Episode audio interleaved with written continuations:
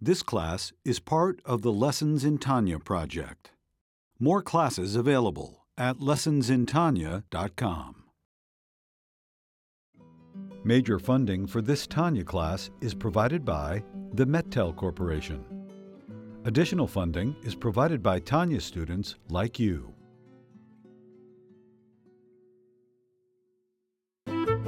Lessons in Tanya. The Tanya of Rabbi Schneur Zalman of Liadi. Taught by Rabbi Ben Zion Krasniansky. Tanya's text elucidated by Rabbi Yosef Weinberg.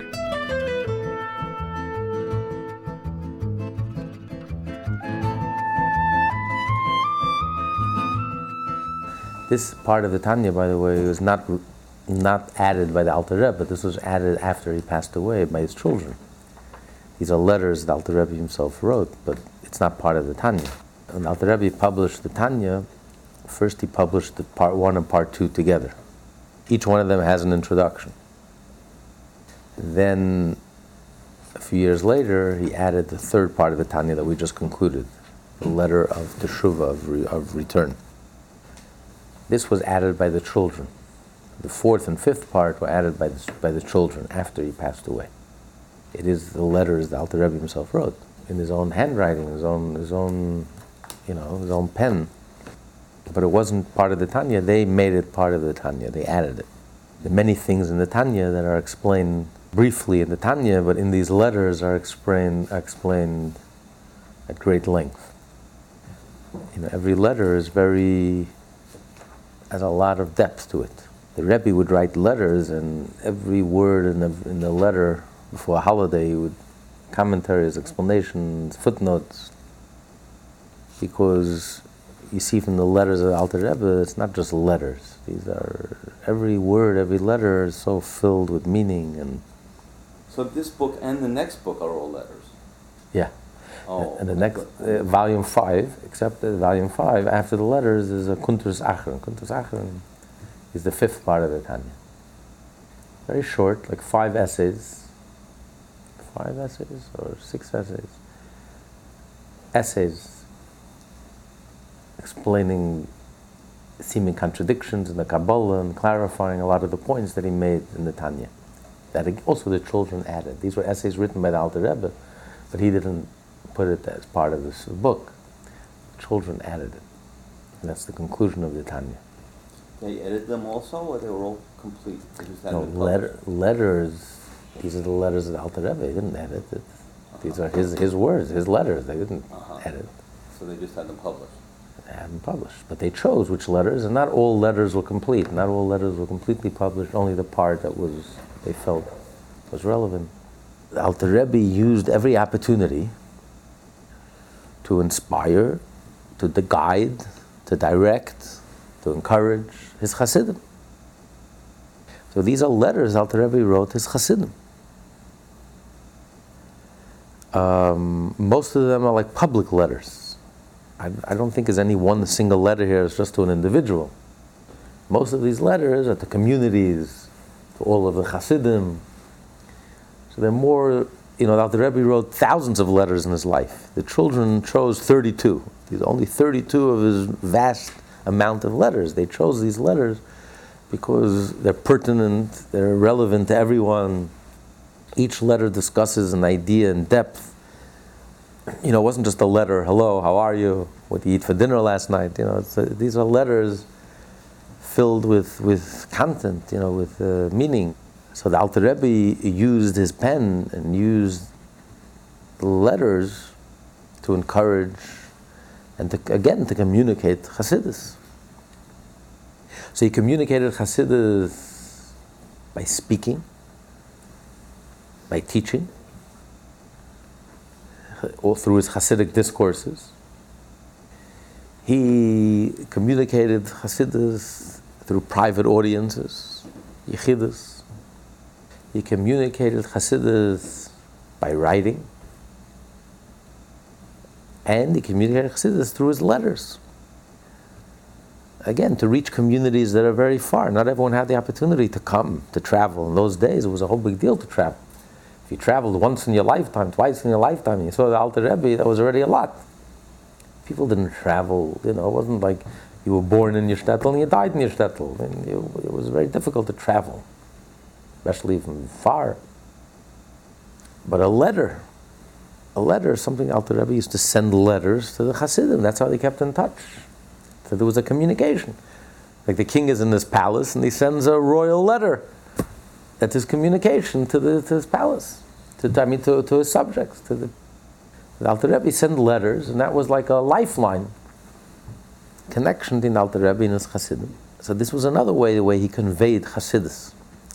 So the children incorporated it, the sons of Alter Rebbe, after his passing, incorporated into the book of Tanya, because it's the same idea. What's the Tanya? The Tanya is communicating Hasidus. These letters were also ways, a means, a way that Alter Rebbe communicated Hasidus, the teachings of the Baal Shem Tov.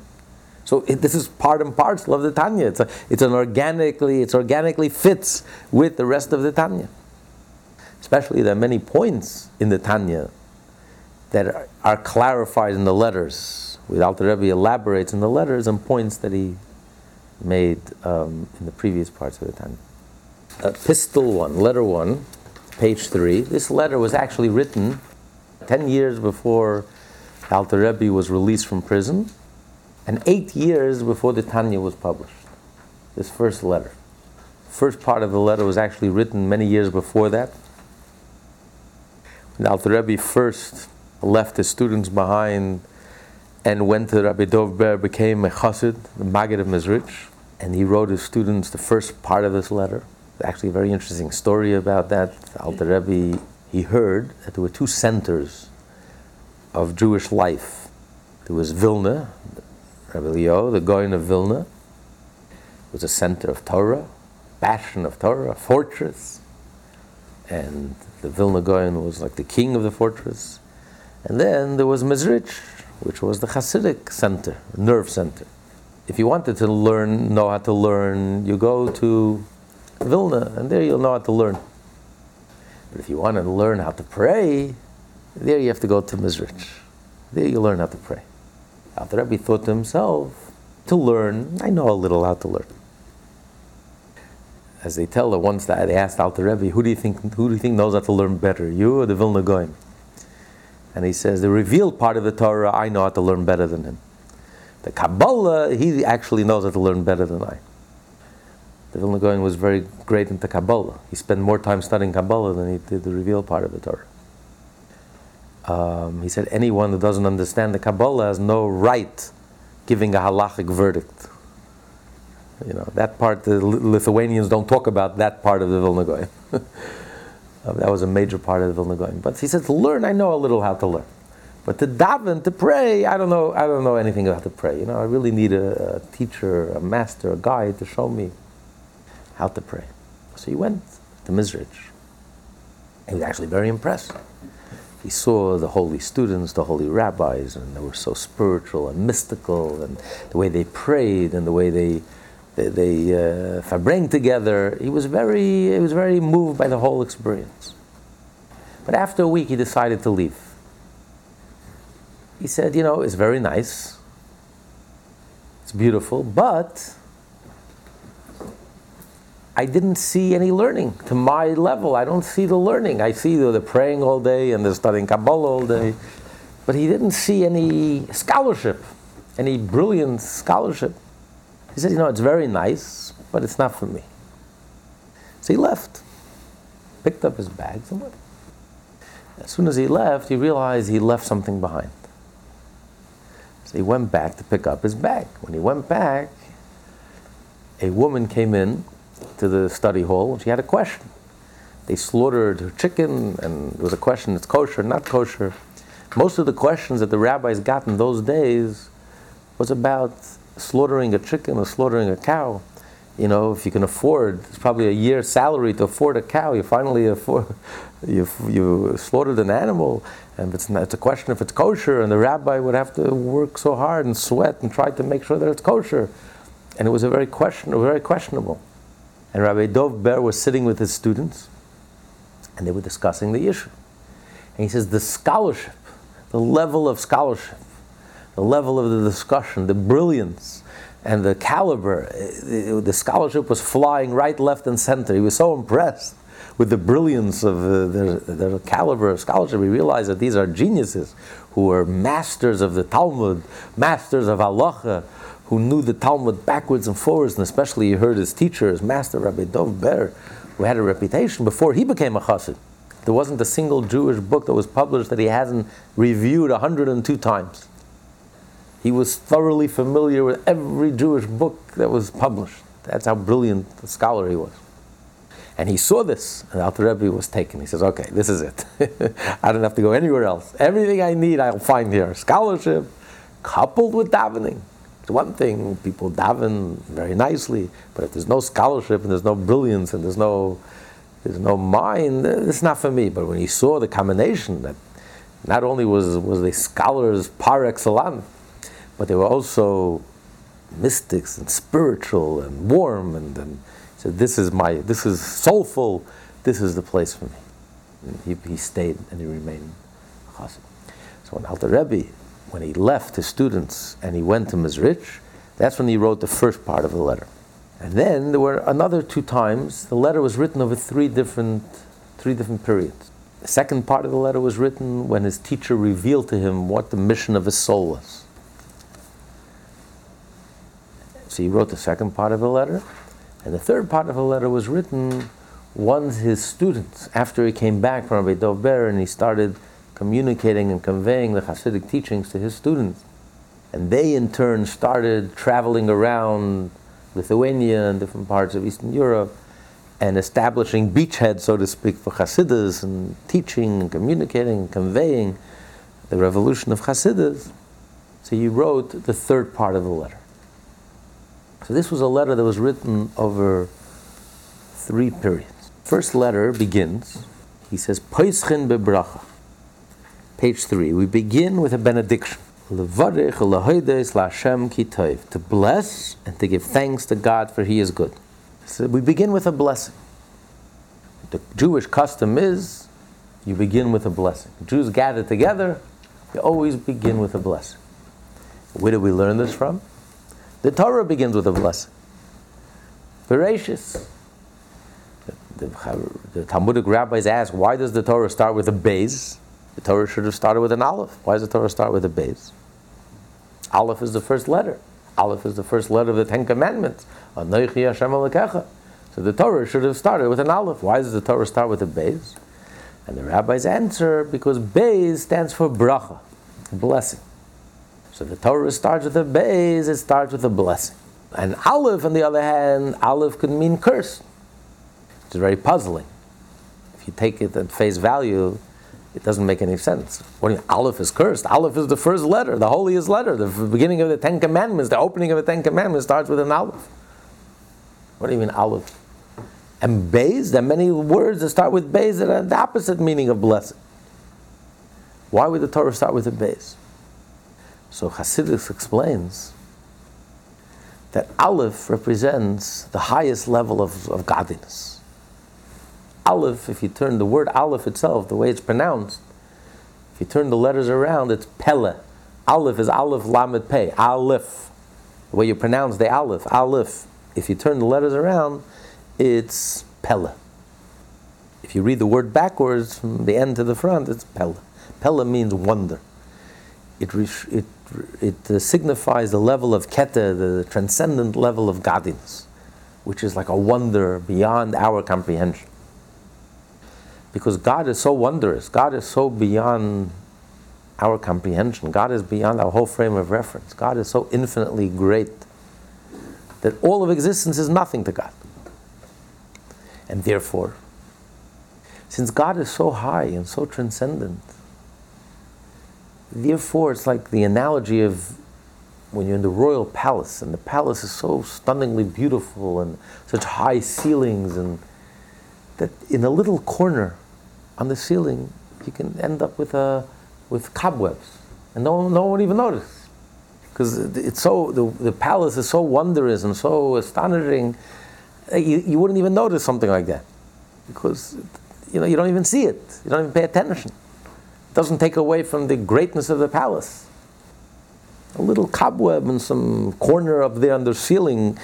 It's so huge, you, you can hardly even see it. You don't even notice it. You all you see is the, this the glorious, stunning, beautifully beautiful palace. That's the problem that happens that when, when godliness is so transcendent and you're dealing with a level of godliness where it's Pele, it's wondrous, it's so beyond our comprehension, that to God, as the prophet says, the righteous and the wicked one are all the same. He doesn't even notice. It doesn't matter. It doesn't, doesn't register. It doesn't make a difference. It doesn't register. Someone is evil. I mean, we're insignificant. It doesn't mean anything. And therefore, the evil one, the wicked one, could receive life sustenance. From that level, the wicked people could receive life sustenance. Because we're so insignificant that it doesn't mean anything, it doesn't matter. So you could be wicked, and yet you can be successful, and you can receive life. And, that's what it means. That the Torah could not start with the Aleph. Had the Torah started with the Aleph, that means the revelation would have been so transcendent, so wondrous, so beyond our comprehension, that as a result, the negative forces, negativity and evil, would have received an abundance of life, a surge of energy. And it wouldn't bother anyone. And the purpose of creation was God wanted evil to be eradicated. God wanted goodness to triumph, and evil and negativity and darkness to be eradicated. So therefore, God created the world with a Beis. God like confined himself and limited himself. And when he, when he confined himself, there, negativity does register. It's like when a person is asleep, a fly can crawl over your face, you don't even feel it. Because you, when you're asleep, you're subconscious. And your subconscious level, flies can be crawling all over your face, you don't notice it, it doesn't bother you. But when you're awake and you're conscious, a fly crawling over your face, you slap it away. Bothers you. What are you doing? Out of here mosquito, slap it down in your sleep. Mosquitoes can come. You you wake up in the morning, you're bitten. You didn't, you, didn't even notice it because you're, you're, you're in such a wondrous place. You're in your subconscious level. You're such a high place that you don't notice these things. Mosquitoes, bugs, flies. it doesn't bother you. But when you're in a conscious level, when you're limited, Conscious is, is very limited. Conscious level is a very low level. It's the lowest level. It's the tip of the iceberg. When you're limited, there the fly, the mosquito bothers you. Negativity, evil, arrogance, oh, there, that you can't stand. You have to get rid of it. That's the blessing. The blessing is the Beis that because the Torah, God, so to speak, contracted himself and concentrated himself on a conscious level, and therefore the, the divine energy will only flow to the good. And God hates evil. And ultimately, evil will be eradicated. As a result of the Torah, as a result of the mitzvot, evil will be eradicated. So that's the blessing, that's the Beis. But we see the Torah begins with a blessing. We begin with a blessing.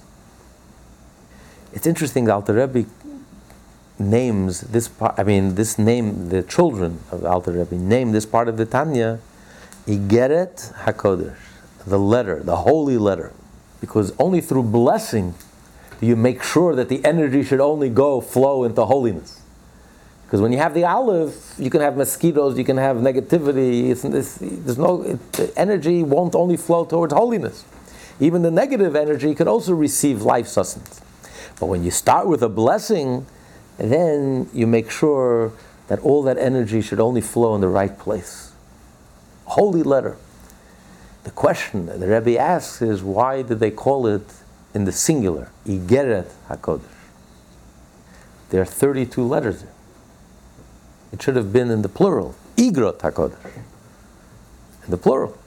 Why does it say Igeret in the singular? One letter. The holy letter. The holy letters. So uh, he says maybe you can say because it's a continuation of Igeret HaTshuva, the letter of Teshuvah, which is singular. So they named this also Igeret HaKodesh, even though it's not a satisfying answer. And he remains with the question. He doesn't answer the question. The question is better than the answer. Let's put it that way. Why is it called Igeret HaKodesh? One letter.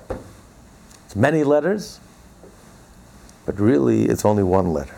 Maybe that's the truth, that really it's all one letter. Because Hashem Echad is one, is one point. The same point is spelled out this way and that way and the other way. You know, someone once asked, when he studies Chassidut, it all comes back to the same point. All there is is God and there is nothing else. So he says, Yeah, you're right, but it's true. so, so you say it in this way, you say it in that way, you say it in a different way, you can say it in a thousand different ways, but ultimately it, it does all come back to the same point. All roads lead to Jerusalem. It's ultimately the 32 letters, but really, which is heart, but it's really there's one point in the, the heart. There's one point. There's one direction. It's not scattered, fragmented. So, whatever the explanation is, the Rebbe says we start with a blessing. And the reason he wrote this letter is because a year before that, a year before he wrote this letter, 1748, 49, he wrote this letter because a year before that, we have a letter, the end of the Tanya, the very last epist- the very last essay in the fifth part of the Tanya, which was written a year before that, either 1748 or 1747, the Alter Rebbe enacted that each and every community they should study the entire Talmud. Every year they should study the entire Talmud. How is it possible for a person to study the entire Talmud in one year? It's not possible. For 99.9% of us, it's not possible. As a matter of fact, there are very few people who study it in, over the whole lifetime. But at least one, every year a person should cover a tractate. He should study one entire tractate. Every Jew should study one entire tractate over the year. But by the community dividing the Talmud amongst themselves, this one will study this tractate, the other one will study the other tractate. So then collectively, it's as if everyone studied the whole entire Talmud. Because since I cannot study the entire Talmud by myself, and you cannot study the entire Talmud by yourself in one year. So we have a ruling in the laws of Shabbat. Those who study Daf Yomi just learned it that if two people do violate Shabbat, let's say they lift up an object together. So if both people lift up an object together and carry it out, if they can both carry it on their own, but when two, so then they're obligated. But if they do it together, where each one could do it on his own, but they're just doing it together, they're not obligated. It's prohibited, but you're not obligated. Biblically, you're not obligated. Because the Torah says only when an individual sins, an individual does it by himself. So the fact that both of them are carrying it, in the case where each one can carry it on his own, and yet they're both carrying it together and carrying it out, lifting it up and placing it outside and placing it outside, they are exempt. They don't have to bring an offering, they don't have to bring a sacrifice. They have not, biblically, they have not violated the Shabbat. Rabbinically, it's prohibited. However, let's say it's a heavy object, and neither of them can carry it on their own. Only both together they can carry it. So here, the majority of the rabbis hold, and that's the halacha, and in this case they are obligated. Since neither of them can carry it by themselves, the only way to carry it is by two people carrying it together. So therefore, they're both obligated. They both violated Shabbat, and they both have to bring a sacrifice. They did it unintentionally. So based on that principle, since neither individual, no individual could study the whole Talmud by himself, the whole Shas in one single year by himself, all the tractates. So by each one lifting it together, you'll do one tractate. There's a, a division of labor. You'll do another tractate. Then together, if they cover the whole entire Shas together, it's as if by the end of the year, when each one concludes his own tractate, it's as if they've concluded the whole entire Shas. So each one has the merit. Each one has the merit of studying the whole entire Shas. This is much better than Daf Yomi. You have the merit as if you studied the whole entire Talmud. By, you, by this division of labor, each one it's considered as if he finished the whole entire Talmud. And the truth is, even someone who could study the entire Shas Like uh, Rabbi Moshe Feinstein would study the whole entire Shas every single year. Would make a siyum the whole entire Shas. He would wake up every morning at four or five in the morning, and he would study six pages or seven, six, seven pages of Talmud every day. And if you study seven pages of Talmud every day, six, seven pages, in one year he finished the whole entire Shas. Every year he used to make a siyum in the whole entire Shas, single-handedly. Even such a person should participate in this division. The Rebbe himself would finish Shas every single year. And yet he participated in this division. He would write a note, take upon himself one tractate, join in the community. Why? Because we have a concept also in Jewish law. In Jewish law, let's say one person was blessed with a business sense. But he wasn't blessed, he doesn't have the mind to study Torah, he doesn't have the zitzfleish to study Torah, he doesn't have the, the ability, the opportunity. And then you have the Torah scholar. So halachically, legally, they can enter into a partnership. You'll provide for all my needs, like Issachar and Zvulun, the two tribes. Zvulun provided for all the needs. They were the business people. They went out, traveled in the boats, and traveled all over the world. They did the commerce, and Yisachar were those who sat and studied Torah, and there was a division of labor, and they became partners. And each one received, he received 50% of his business profit, and they received 50% of the reward of their Torah study. So they were all in this together. So then halachically, it's a, it's a partnership. It's a real partnership. It's a real division. So even though they're physically not studying Torah, the other ones get the merit of the studying Torah of their partner. So to, so to here also.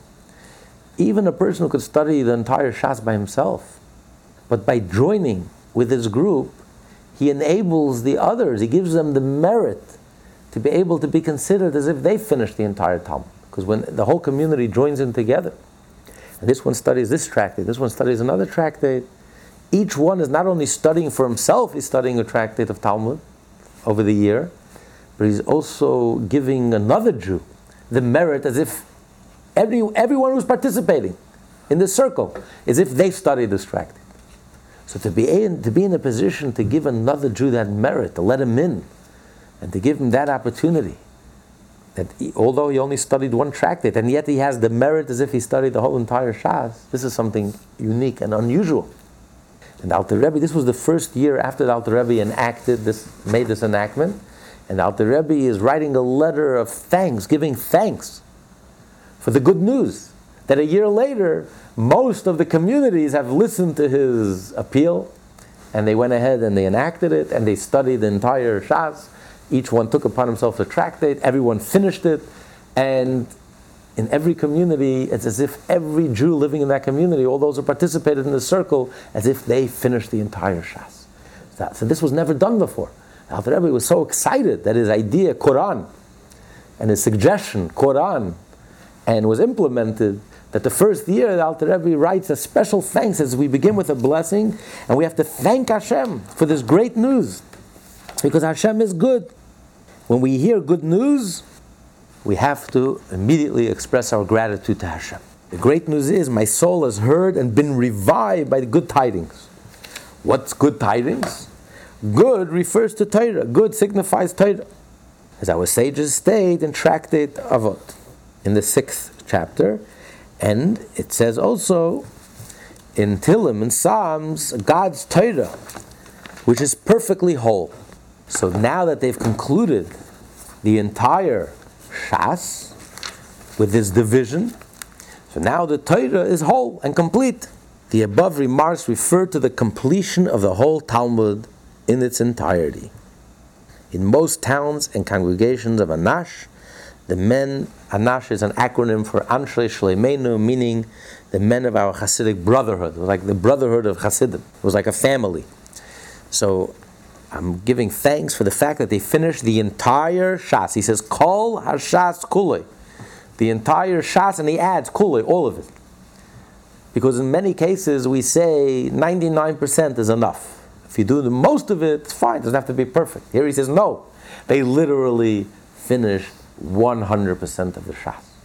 Every single one between themselves, they divided it that everyone covered every letter, every word of the entire Shas. Not only the Talmudic tractates, and many portions of the Mishnah that have no Talmudic tractates. And even that was divided. They covered all the Mishnah and all the Talmud was entirely 100% covered.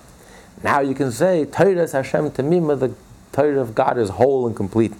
So for such great news, that the oral Torah, the Shas, which incorporates the oral Torah, the Talmud, which incorporates the whole entire oral Torah, was completed in its entirety. This is tremendous news, and for that we have to give thanks to Hashem. He says so much for gratitude and respect for past accomplishments, and now a request for the future. Now that you know that you can do this, don't stop. This should be repeated each and every year. And you should go from strength to strength. May God thus continue from year to year to grant added strength to your hearts amongst the mighty, with the mighty of the Torah. Because human nature is, the first time is very exciting. Second time, the third time, so he's wishing and hoping that on the contrary, with every passing year, you should strengthen yourself. It should be with a renewed vigor, a renewed excitement. Take this, this excitement that you had this year and bottle it, and next year you should only grow and should become even more exciting. Do it a second time, and then the third time, and then the fourth time. And we're doing it till today, it's done. Hundreds of years later, it's still being done in communities all across the world. From strength to strength to strengthen the hearts of the mighty, giborim, in the plural. Even though every individual is studying his own tractate alone, because everyone took a different tractate. He can't learn with anyone else. Everyone took a separate tractate. He has to learn alone. Yet the Rebbe says you're not learning alone. When you're studying your tractate, you have the advantage of studying in public. We know, just like in prayer, when you pray alone or you pray with a minyan, you pray with a quorum. You can't compare the two prayers. So too in studying Torah, you can't compare studying Torah alone or studying Torah in public. It says in Ethics of Our Fathers, you study with 10 people.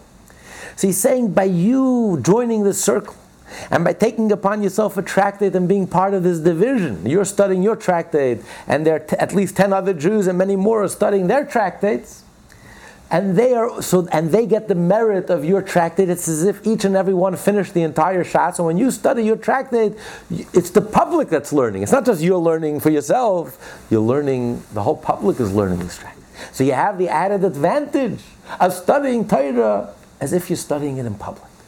This is this is a great novelty. This is a great innovation. You can study Torah by yourself, and yet you have the advantage of as if you're studying Torah in public. Know, today you can sit and study Torah by yourself. You can be with a camera on the internet, and you're studying Torah with millions of people. But, but this is an innovation. You're studying Torah by yourself, and yet, begibayrim, you're part of the strong, of the brave, the courageous, because you're not studying alone. You're part of this circle, this virtuous circle. God should give and God should add. We know that when God adds a blessing, the addition is greater than the original. And where do we learn this from? We learn this from Chizkiah, the king Chizkiah. Chizkiah was very ill. It says in the prophet, he became very ill. He was dying.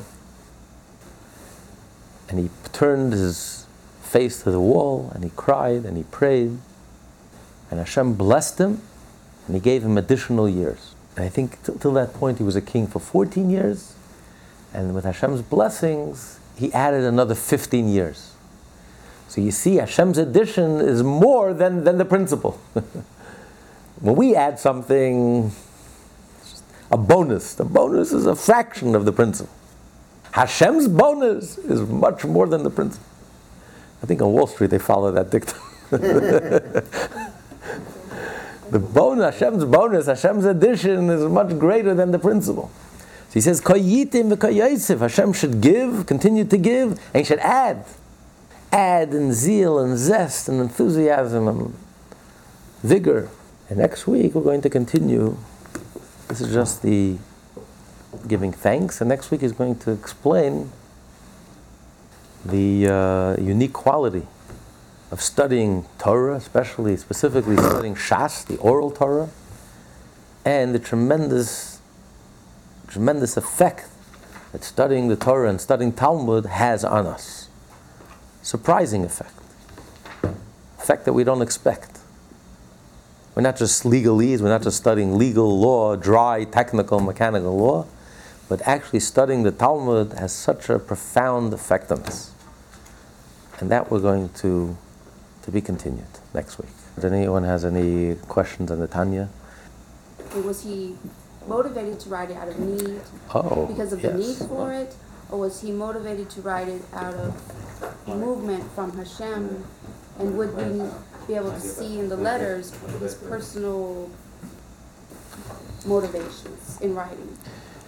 Well, Alter Rebbe was very hesitant to write. He was very, uh, he was very modest, and he really did not want to publish it. But there were some things that triggered it. Um, the opponents were so brazen that they actually burnt the first book. I think the first they burned the first published Hasidic work, which was from the student of the Baal Shem Tov. And then they burnt a book of another book of the Baal Shem Tov, and it was so chutzpahdik and so brazen. The Alter Rebbe says, "Okay, enough. You know, we have to respond fire with fire. So it's time to publish his works." So that's when the Alter Rebbe gave the green light to publish the Tanya. But the Tanya was articulated over 20 years. It was, and Alter Rebbe wrote it. He was careful with every letter, every word. The publishing of the Tanya ultimately was part of the um, vision that the Baal Shem Tov had. The Baal Shem Tov had a vision on Rosh Hashanah. His soul ascended to heaven. And we have a letter from the Baal Shem Tov. He describes his soul ascended to heaven. I believe it was in the year 1646.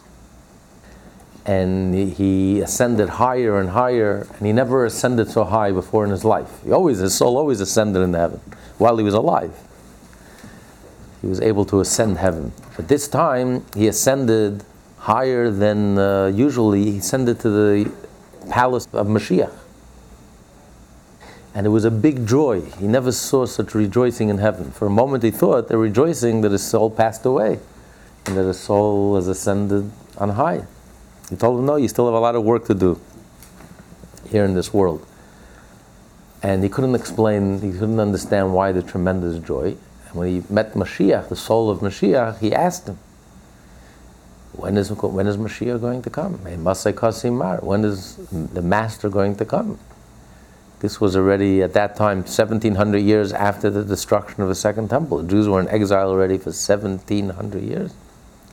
The first exile in Egypt, they were in exile for 210 years. The second exile, the Babylonian exile, was lasted 70 years here they were in exile for 1700 years. Is when are you coming already?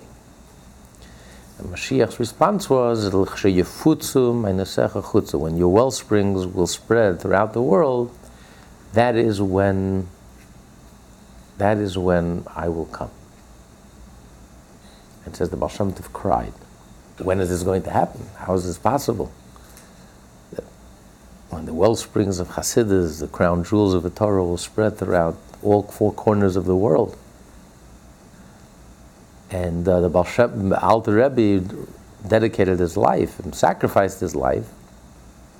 He was like the spearhead. He was like the, the tip of the spear that will implement this. He was in the front line, like the warrior that will implement this, and he took it upon himself too. Actually, he was told by his teacher, his teacher, the Rabbi Dov Ber, the Maggid of Mezrich, the second leader of the Hasidic movement, revealed to him what the Baal Shem revealed to him,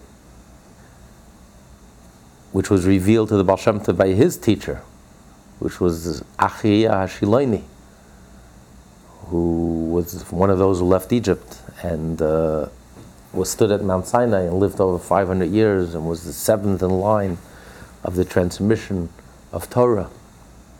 And he was the Baal Shem Tov's personal teacher, and he revealed to the Baal Shem Tov, revealed to the Maggid who told the Alter Rebbe who his soul was and what his purpose is. That his soul came down into this world, and he is going to be the one who's going to implement this vision, this directive of Mashiach to the Baal Shem Tov, that when your well springs will spread throughout the whole world. And when you will communicate the well springs to the whole world. And Alter Rebbe was the first one to really articulate it, to put it in the book form. And when you put it in the book, It's forever. A book, when you print something, it's forever. This transmission has been brought down, has been communicated, has been publicized, brought down and revealed in a way that everyone can grasp and everyone could wrap their mind around and everyone could, could understand. So, this was the Alter Rebbe's soul had this tremendous responsibility and um, took it upon himself, knowing that there's going to be tremendous dangers because there's going to be tremendous opposition. Because every step of the way, whenever there was a tremendous breakthrough, a revelation of Hasidus, there was always an opposition. Tremendous opposition. Because if, the, if this gets out, if this word gets out, if the secrets of the Torah get out, that's the end of exile. It's the end of ego, the end of arrogance, the end of exile, the end of darkness, the end of death, pain, suffering. So this is no good for business. so there's tremendous opposition. The Satan puts up tremendous opposition in many shapes and forms. One way is by burying the Tanya, making sure nobody gets to it, nobody hears it, nobody sees it, downplaying its importance. It's all part of the opposition because it's such a powerful light, it's such a powerful and the Alter Rebbe sacrifices life to publicize it. And so printing the Tanya, publishing the Tanya, was part of this process of the revelation of the teachings of pushing the envelope and revealing the secrets of the Torah, the hiddenmost parts of the Torah, the innermost secrets, the crown jewels that were hidden for thousands of years. And Alter Rebbe took it upon himself to be the one to take this, all of this out of the closet, so to speak, and to reveal it and to publicize it and to publish it. So, knowing that there's going to be tremendous opposition, and there was, Alter Rebbe almost lost his life. He was imprisoned. He was in, they informed on him. They libeled him. They slandered him that he was a that he was a foreign agent working working for the enemy, and he could have been he could have lost his life. And Alter Rebbe went forth and from strength to strength. So this is a major, this was a major part of publicizing and revealing the teachings of the Baal Shem Tov, which is a preparation for the coming of Mashiach. So the Baal Shem Tov cried, and Alter Rebbe said, we have to do whatever. He, he took it upon himself to be the one to make it happen, to make it a reality. And with each passing generation, each Rebbe took it one step further. And the Rebbe our Rebbe took, published over 6,000 Tanyas, literally in every city in the world, including right here in the Chabad house. And today there are over 5,000 Chabad houses like this one. Every Chabad house is a Tanya house. And there are hundreds of thousands of Jews who study Tanya on a daily basis, who are hooked on Tanya. So this is all part of the well springs being made available and accessible and flooding the world with Hasidus, flooding the world with the knowledge and the awareness and the teachings of the Baal Shem Tov. So the Alter Rebbe took this directive, he took it to heart, and he was told by his teacher that's his mission in life. He, he is the one who's going to fulfill this directive of Mashiach to the Baal Shem Tov, personal directive. And the Chabad Hasidus that's why the Alter Rebbe founded the movement. He says this movement of Chabad is not for a segment of the Jewish people. It's meant for every single Jew. The wellspring has to reach each and every Jew.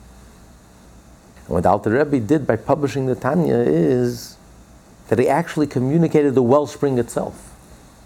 When you study Tanya, you have the Rebbe himself, the Baal Shem Tov himself. It's not, it's not just nice little words, a nice little insight, a nice little inspirational word, you know, that's a mockery. That's not, that's not spreading, publicizing the wellspring. Publicizing the wellspring is publicizing the wellspring itself. Not just a little nugget, a little tiny little dusting, a little paste. No, the wellspring itself, and all its glory, and all its intensity, and all its depth. Alter Rebbe communicated with each and every one of us. And He allowed us to communicate the innermost depth to our minds that we should be able to grasp it, internalize it, integrate it, be inspired by it, get excited by it. And we in turn have to also, by studying the Tanya, anyone who studies Tanya, we in turn also have to publicize and communicate and teach others and spread the wellspring itself. So that would explain why the Alter Rebbe, what motivated the Alter Rebbe ultimately to publicize this work, publish the work, write the work, publish the work, and publicize it. And uh, with each passing day, more and more Jews are discovering Tanya and they're becoming hooked on Tanya. This is the fulfillment of the Mashiach. This is the fulfillment of Mashiach's directive to the Baal Shem Tov. So every one of us, in a sense, we are part of this. And today, thank God for the internet, we have the opportunity to literally spread the Tanya to every corner of the world. How many countries is, is Lessons in Tanya listened to? 80. 80 countries. 176. That soon. Even including the Middle East, besides Israel. Right? One of the Arab countries, right? We have some listeners. So today we have the opportunity to really publicize the wellspring itself. So this is a continuation of what Alter Rebbe took upon himself of publicizing, first and foremost, publicizing it ourselves. Because we teach by example. When we're on fire and we're inspired, and words from the heart enter the heart. It's not what you say, it's who you are, it's what you do. And so, first we have to internalize the message of the Tanya, and then we convey some of that passion and enthusiasm. Enthusiasm is contagious. And then people become curious, and then they start learning the Tanya for themselves. They don't have to get it secondhand. Everyone has to learn it firsthand. Has to become their own. So that maybe that maybe would explain why the Alter Rebbe was the first one to really articulate. It wasn't the first Hasidic book that was published. There were books that were published earlier and they were burnt. Um, but the Alter Rebbe was the first one to really articulate the whole Hasidic philosophy and explain it in layman's terms, in, uh, in, ways that we can understand it.